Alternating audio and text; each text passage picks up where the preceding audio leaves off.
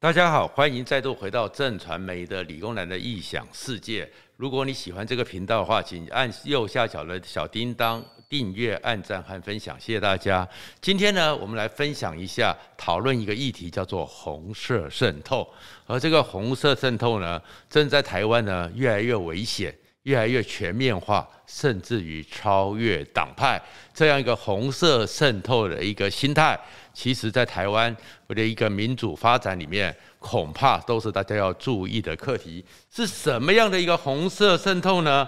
我们看到一个，在中国共产党在中国的画面里面，永远会有一些旗帜宣传标语。第一个，比如说要永远跟党走；再过来呢，感恩党的政策好，共同努力向前跑，感党恩，听党话，受，然后呢，跟着党走，或者是呢。党旗在防疫前线，一线高高飘扬。这为什么会提到这些事情？因为呢，好像整个中国不管做什么，党最伟大，政治力量最伟大。只要跟着党走，党永远不会错，有错的一定是你的错。这样一个文化在台湾最近开始会让很多人觉得有这个压力在。比如说。都是你们不听话，当初叫你们打 A 疫苗，你们不打，现在来抗议说你没有疫苗，这样的心态其实好像就是你不知感恩。要不是 CDC，要不是过去的人中央领导的好，党领导的好，你们怎么可能现在还过着好日子？这样的话，是不是要你跟着党走？所以呢，其实红色渗透这里面其实有个文化，这个基因非常可怕。就是说，好像政府做的一切都是你老百姓应该无限支持，老政府做的都是对的，你要跟着政府，你要跟着党，你只要武力党，你就会被出征，你就会被特异部队不断的骚扰你。可是这个文化，坦白讲，是一个非常危险，而且最后绝对不自讨苦吃的一个状况。为什么这样讲呢？中国共产党我们就不讲了。我们要看到一个这个台湾民意基金会最新的这个民调，就告诉你说，其实台湾人终究经过了民主的洗礼，他绝对不是十四亿的中国人，他们完全知道人民主权才是最大的，国家的主人就是人民，任何的政党你不可以去。剽窃或用这种高高在上的态度，这个民调里面呢，我们会看到的有趣的是什么？就是蔡英文总统和民进党，尤其是蔡英文总统，八百一十七万票，将近五成，接近快六成一个支持度。可是民进党呢，在最新的这个状况里面，虽然他们杀气腾腾，虽然他们的侧翼部队非常的凶悍，虽然他们很多护卫他们的媒体或护卫他们的政治人物。高高在上，非常的凶悍。可是民进党的支持度、政党满意度只剩二十二点六三，国民党十八，跟他这几年差不多。民众党十五点六，跟柯文哲最近分量比较大，有稍微提升。再过来其他力量，有趣的在于这一块百分之三十已经不满意。如果你去看到过去。蔡英文死后得票率和民进党曾经的被满意程度，包含现在蔡英文的满意度变成了只有四十二，不满意度四十四，黄金交叉。苏贞昌满意度只有四十一，不满意度到达四十九点几，将近百分之五十，你就会知道说，你任何的状况，你再多的宣传，再多的要求老百姓要有感恩的心是没有用的，因为这个二十二点六对民进党来讲非常的可怕。为什么可怕呢？因为民进党，它事实上呢，它在台湾呢，是因为有一个一九三四七年二二八事变，加上一九四九国民党外来政权，加上白色恐怖，台湾永远有一股长期稳定支持民进党的力量。你再怎么糟糕，我铁定挺你。而这个底线就是二十二，包含是彭敏敏。那个时候，九六年第一次选总统，彭明敏、谢长廷碰到了李登辉，台湾之父，代表台湾人四百年悲哀的李登辉，很多台湾人支持过去，硬挺民进党党外，最后还是二十二。陈水扁那个时候开始荒腔走板，不管是什么发票案啊，各种的最后的很多的收狗啊，什么什么很多的那种状况，让老百姓厌恶。还是有再怎么样二十二点六，所以二十二点六二十桌，这个是民进党底盘。那蔡英文总统，国民党现在考得这么糟糕，那看到国民党大家都觉得很想笑。然后柯文哲其实也没让很多状况也出来，那为什么民进党也会掉到基本盘呢？因为他们完全错误了一个心理，就是跟共产党你要听党话的这个心态高高在上有关，而且正在步向。当年国民党失去民心，最后一蹶不振的一个状况。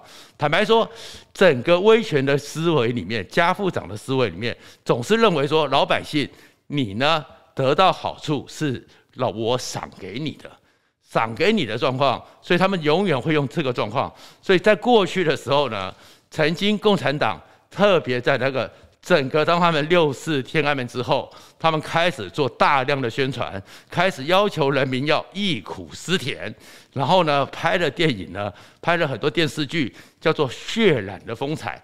你会看到说，那个老他们的共产党员在多么艰困的时候是怎么的帮你。而那个时候的国民党也开始在台湾民主化的时候，如果大家知道，早期的时候，国民党最喜欢唱的歌叫做《感恩的心》，还常常是。两边都常常拍一些电影，一起走过从前。当年的台湾是多么的艰辛，大家是怎么样在国民党的领导之下，政府的英明领导之下，一起走过从前。所以今天应该感恩图炮。而到了民进党陈水扁的时候，当他的整个发票案。整个那个日本的那个他女婿的状况不断的出现的时候，当时的菊姐还有陈菊在每次大会的时候，猫民进党，那我经历了台湾，没有民进党怎么会有台湾的民主？如果民进党出了问题，你们要感谢民进党，不然就不会有今天的民主。结果最后呢，整个谢长廷彻底溃败，陈水扁彻底溃败，所以状况就是因为。到了最后呢，是马英九的时候，协会讲说，如果没有马英九，怎么可能把陈水扁给推倒？如果没有马英九，怎么可能有两岸和平红利？或者是没有韩国瑜，怎么可能在二零一八整个拿下国国民党的江山？有十四个县市长，你会发现，其实很有趣的是哦，我们常常看到说红蓝白绿吵来吵去，可是到最后的时候。最后的复位的核心方法，其实他们真的都是亲兄弟，都是同样的文化 DNA。没有柯文哲，怎么可能有二零一四年的白色力量社会的改变？所以都是一样的状况。可是呢，问题是喊了这些的时候，其实我是在提醒民进党：你们今天回去看看，国民党曾经跟着你们一样，不断的教诉大家你要感恩，国民党垮了。共产党不断的说你要感恩，如果你不感恩，我就非常的凶悍。共产党其实也在世界上不得人心，这原因呢，核心的状况是什么？第一个，因为你触犯到的是人民切身相关，只要是切身相关的事情，人民是不可能有感恩之心，而是会觉得说你怎么给我搞到这么糟？其实台湾现在为什么民进党天天做这样的大外宣，天天做这样的宣传大内宣，天天做这样宣传，拜登还有菅义伟不断的伸出援手，为什么民进党拉抬不起来呢？第一个核心的关键是因为现在碰出了问题，叫做切身相关。切身相关就不是你可以用唯心主义，用一些文字和语言的文字游戏可以改变的。而这切身相关里面又有不确定的风险，不确定的风险是谁在承受？不是民进党的政客，不是民进党的什么官员、什么立委，而是每个老百姓。里面原因就。是切身相关。什么叫切身相关呢？比如说，今天说一次说一句实在话，民进党为什么搞到说他们讲他们做的这么好，讲他可以这样，可是他的基本盘真的只到。原来就是不管怎么样，就是死挺到底的基本盘百分之二十二，百分之三十的人都跑掉了呢。这三十的人，他们不会支持国民党，不会支持民进党，但是会被教训；不会支持民众党，但是会被教训。民进党在八二八的公投，会不会开始教训民进党？为一个二零一二八的一八的，从来大有机会，一会切身相关。疫苗就是一件事情，疫苗的状况是说。不管今天你怎么的宣传，不管你每天多么的感激，莫德纳又给我们四十一万剂了，菅义伟又要再给我们一百万剂了，连立陶宛都给我们两万剂了。拜托，全台湾到目前为止号称买到，包含高端和联亚，这个已经很可能在七月底上来线大有问题的这些疫苗，两千九百八十一万剂，可是到目前为止，连整个 Modena 送过来的四十一万剂。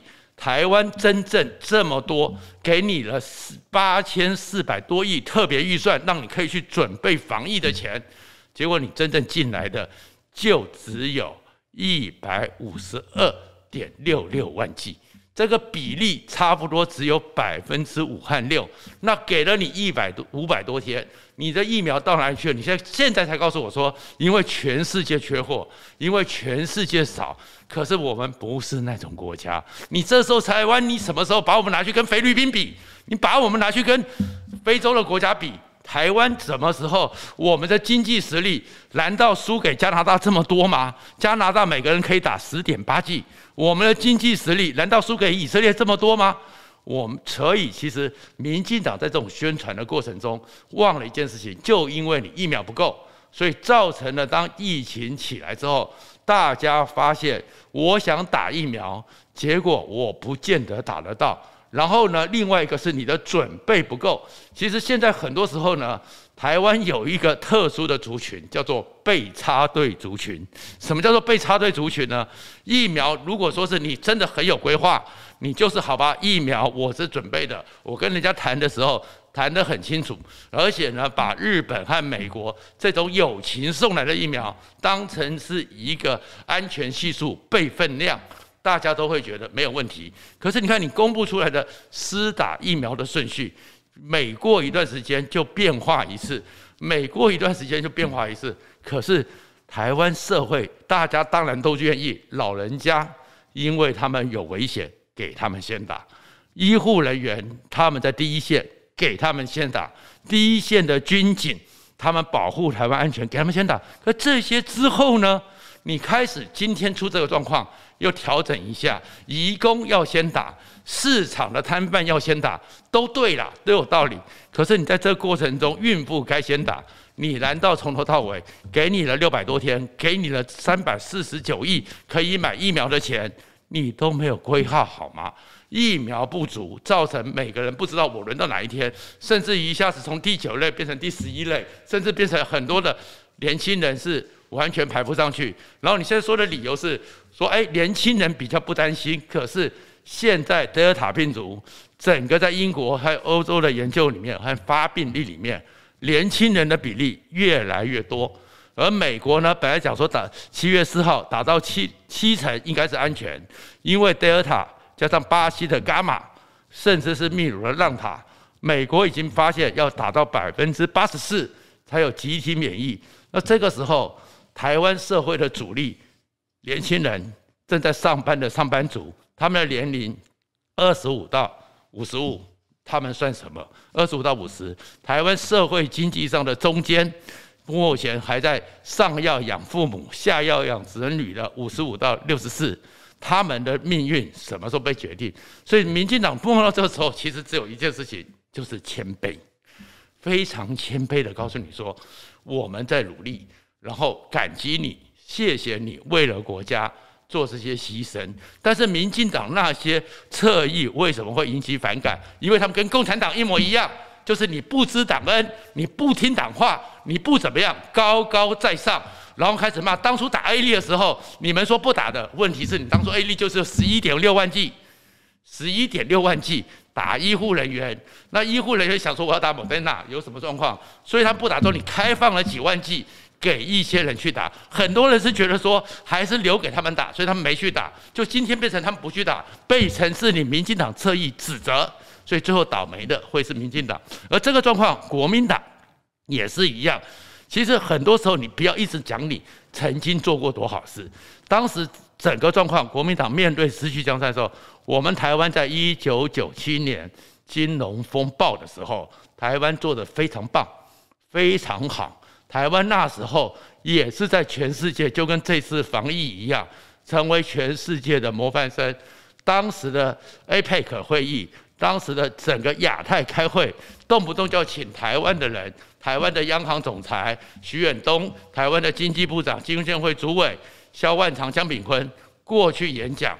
台湾的部长级会议，台湾怎么度过金融风暴？台湾在那个情况之下，怎么抵挡了索罗斯？都是重要的话题。当时台湾的重要性跟全世界，去年我们一直讲说台湾站起来了，全世界看到台湾有什么不一样？可是国民党天天在那边鼓吹，你要感谢讲国民党做了十大建设，感谢国民党稳健的经济发展，最后有达到效果吗？最后的结果就是。两千年第一次政党轮替，因为这些事情完毕之后，不能解决你国民党在那个时候的黑金，黑金渗透到每个领域，大家在生活上出门的时候就感到受到偷工减料、黑道威胁，市场里面枪声在街头响起，因为切身相关，所以国民党就倒了。陈水扁那时候一直在讲说，没有阿扁就不会有政党轮替。没有阿扁，国民党就不会下台；没有民进党，社会就不会怎么样。都讲得很伟大，可是大家感到的是一个贪婪，然后呢，每天的说三道四，到处胡说八道，叫我们如何教小孩，是当时导扁里面最核心的一个议题。而这个导扁运动叫我们如何当小孩，扯这么多的时候，所以整个民进党就垮了。因为切身相关，你每天在公开场面里面那种不三不四的样子，很多家长都觉得我的风险在于我的小孩会不会跟着你一样，这个风险之下就垮了。同样的呢，在过去来的时候呢，二零一八民进党为什么倒？一样的状况，一个台大的校长。你不照规矩来，你硬要卡住，你就算管中闵有多少问题，你拿上去之后直接调查他，大家心悦诚服，硬扯一堆理由，最后的人整个促转会变成东厂这样的一个情况之下，然后你说要去改革，过去的时候在民国民党的时代里面，那个政府的小金库各种基金会只有一百零九个，结果你到了民进党上来说改革之后。发现说这里面可以安插人事，可以搞一堆事情。到了民进党交出来的时候，变成一百六十六个，一堆的人插进去，在那边吃政府的公积金，政府的这种基金会卡在那边。到了二零一八一九的时候，流派事业比国流营事业，就是某个特定的系派系潮流所掌握的公营事业、公营行库，竟然超越了国营事业。你叫做流营事业，这还是民进党自己发明的名词。老百姓觉得说这个样子之下，努力和奋斗是假的，又愤怒了，所以就垮掉了。在整个情况，其实今天来的时候，当奉劝民进党，你们今天已经走到了地最底盘。不要去天天的只以为攻击、攻击再攻击，你们就是对的，你们就可以逼迫人民，因为台湾人不吃你这一套。国民党曾经叫告诉过，你要有感恩的心。台湾人知道国民党做过了什么好事，也更知道国民党做了什么坏事。而民进党今天的风险更大。疫苗这件事情，为什么很多人虽然民进党讲了那么多理由，还是大家不接受？因为你民进党太爱玩文字游戏了。但是任何的文字不能改变物理的现状。比如说，其实现在天气越来越热，夏天又到了。现在又告诉你说，可能要撑一阵子。台湾不缺电，可是你的不缺电的状况是在于说，理想化的风力，台湾刚好都有风。水力台湾都有水，然后呢，太阳能台湾阳光永远很够，所以不缺电，总数量永远在那玩文字游戏。可是台湾真的电力稳定的，而且不会出事的电力在哪里？没有答案。任何有人的时候，你就开始攻击。你要听党话，跟党走，要感谢党恩。如果没有民进党，我们现在还不知道什么时候有那么多的风力发电。可是最近告诉你说，风力发电并没有真正的扶持台湾的本土产业。风力发电这么大的一笔预算，到底是哪些人赚走了？到底对台湾实质稳定的贡献，数字上的比例之外，真正有帮助到吗？台湾人民都不是笨蛋，台湾人民不是共产党员，台湾人民知道的资讯掌握了国际资讯，台湾人受过的科学教育，都比你们民进党这些天天在那边听听党话、跟党走、知党恩的这些学文科的人清楚太多。为什么今天要讲这么愤怒？是因为我看到了一个，如果太糟糕的一个民进党，你就会让很多愤怒集结，而这集结里面，你会对台湾最大的伤害在哪里？就是更糟糕的国民党又要捡便宜。二零一八年，韩国瑜造成台湾这么大的伤害，就是因为大家愤怒之后，管你的，我先换掉你。而民进党现在真的有这个危险，所以我其实蛮苦口婆心的劝一下民进党那些侧翼，闭嘴！你们的行为让很多人看到了，就是前面给你讲的，跟党走、听党话、感党恩。其实你们的心态，你们天天在骂人家红色渗透，你们就是共产党，你们就是共产党的心情。在这个情况之下，我会觉得台湾真的在二零二二到二零二四非常危险。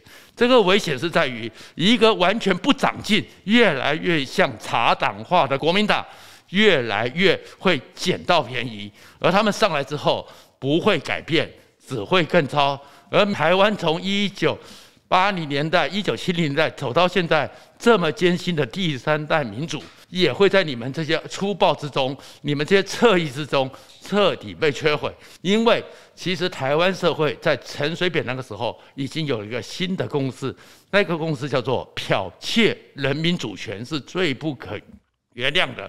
我们常常很多时候说，哎，推倒了某些霸权主义，推倒了威权，可是第三波民主化。这个发明这个概念的宗师亨廷顿，曾经在一九九六年有来到台湾，特别提了一件事情，就是真正对世界的民主国家，不是移开一进入了民主之后就不会回头。事实上，民主有进步，也有退潮。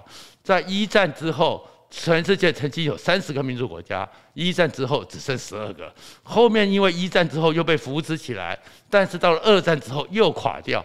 到了最后是一九七四年，从西班牙佛朗哥开始发动，一直到台湾这边，到韩国这边，第三波民主才慢慢的又开始到了五六十个，但是也可能很快的就脆弱。而真正最脆弱的原因，就是不是军阀。不是军头，不是财阀，也不是政党，而是那些透过民选而得到民意概念的领袖，他就会误以为自己是天选之子，然后就觉得他做的一切人民都该感激他，然后不自觉的就自我神格化，而这样一个自我神格化，反而会扩张行政权，然后会豢养出一批人，而这批人呢，开始的心态里面就是。其实奴才的心态，然后福音当权力的奴仆的心态，最后都会垮掉。所以拜托一下，希望蔡英文总统，你跟我听到，蔡英文总统现在会在这个局面里面谦卑、谦卑再谦卑。希望蔡英文总统以党主席之尊，好好的去管一管这些越来越嚣张的侧翼，不然这些侧翼就会跟国民党的韩国瑜一样，韩流是创造了。韩国瑜最后摧毁国民党、摧毁韩流的也是这一群侧翼，因为如果国民进党继续有这些听党话、感党恩、跟党走的侧翼，天天在啰嗦的话，我保证八二八投票，苏贞昌内阁恐怕就会非常危险了。谢谢大家。